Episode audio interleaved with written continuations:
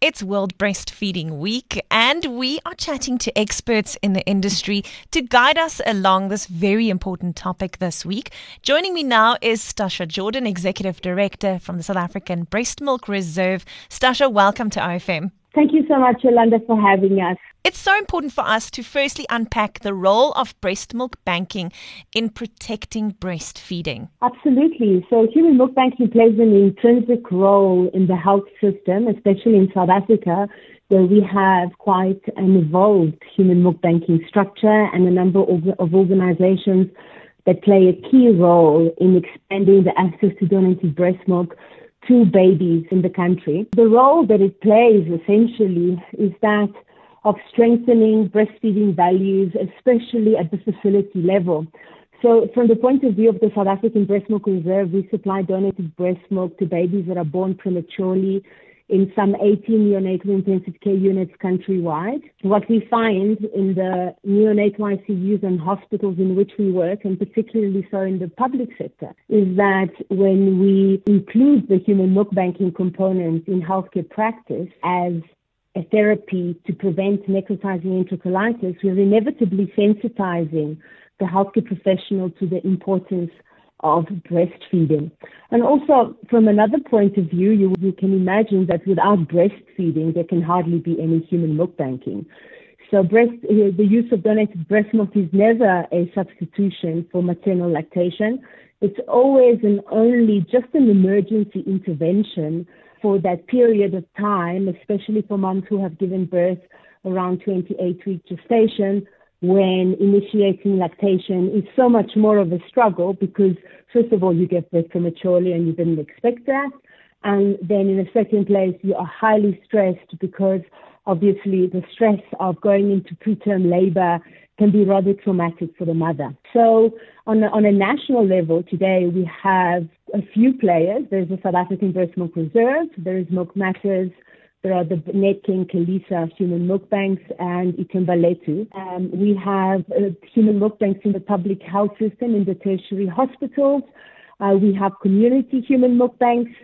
So we are actually the only country, second the first country in Africa to have established human milk banking networks, and then the second one is Kenya. This morning on OFM, the Sound of Your Life, Stasha Jordan, Executive Director from the South African Breast Milk Reserve, joins me.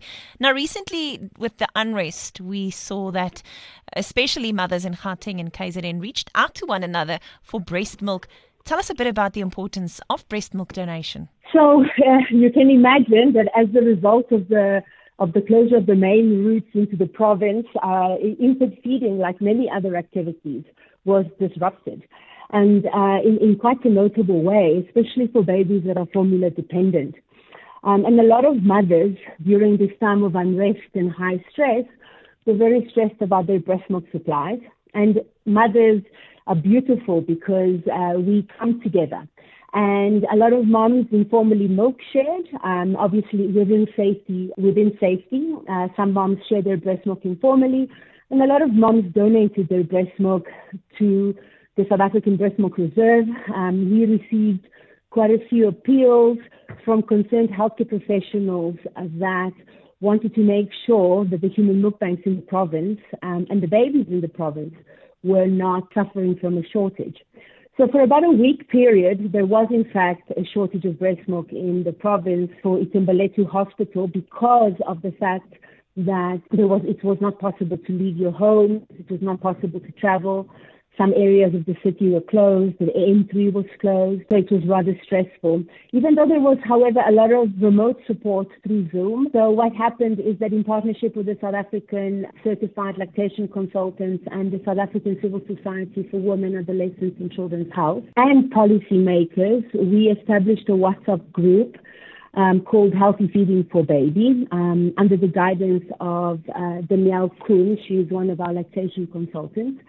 And through this uh, WhatsApp group, we raised 100 bottles of donated breast milk that we then sent to the province on the on the Monday. And what we also created and realized is that we, we created this organic group that has the making of uh, of a civil movement for change and in favor of breastfeeding and health literacy for new mothers. Um, what we realize is that education of new mothers has to be an ongoing effort and the re- education of healthcare professionals as well. Because what happens during this time, and especially in times of civil unrest, there are often floodings of formula through funders that reach households where formula shouldn't necessarily reach, households that are exclusively breastfed. So we are called to protect, promote, and support breastfeeding during this time as a strategy to ensure food security for your baby, as well as a strategy to alleviate poverty in the most impoverished communities. Stasha, how can a mother donate and perhaps take us through the criteria? So a mother can donate very simply. Uh, you can find us online at www.sabr.org.za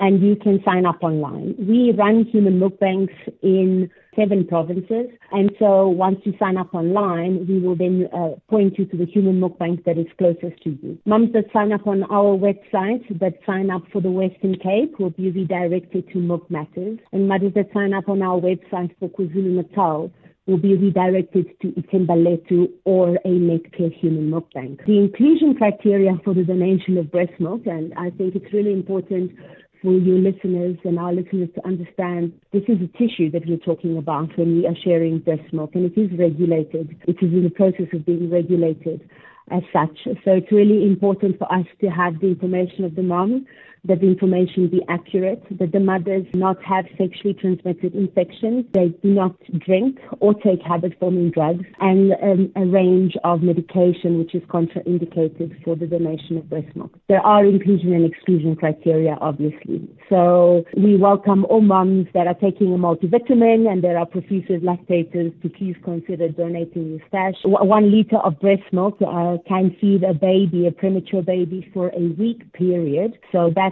that's massive if you think about the volumes of breast milk that are required to feed a full-term baby. So, you know, we, we feed really the tiniest prematures, like the 500 gram babies, the 600 gram babies, whose mommies might have demised as a consequence of COVID, whose mommies are struggling because they may be HIV exposed. Um, and oftentimes we have babies that are born developmentally compromised because they're born to moms that are malnourished. So donated breast milk plays a really key role in supporting those babies. So moms can sign up, as I say, through our website, but also through the websites of Milk Matters, Ithembaletu, and the Neptune Kalisa Human Milk Bank. Stasha Jordan, Executive Director at the South African Breast Milk Reserve, joining us. It is World Breastfeeding Week. Stasha, is there something you'd like to add as we wrap up? Absolutely. I am appealing to all mothers South Africa to consider the current situation and please learn from it. Our hearts go out to the babies that are formula dependent in a country where we do not have regular access to water, electricity, and where the food supply may be disrupted.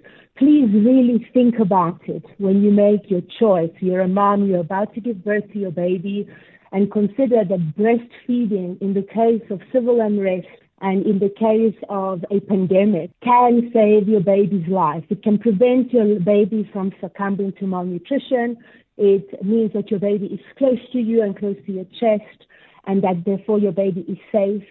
Um, it provides your baby with immunity in the time of a pandemic, but more importantly and always, it provides your baby with food security. So please learn. We all need to learn the biggest lesson from what has happened in KwaZulu Natal so that all future moms look at that situation and decide that that is why they will breastfeed, so that their children will never be at risk of not receiving optimal nutrition.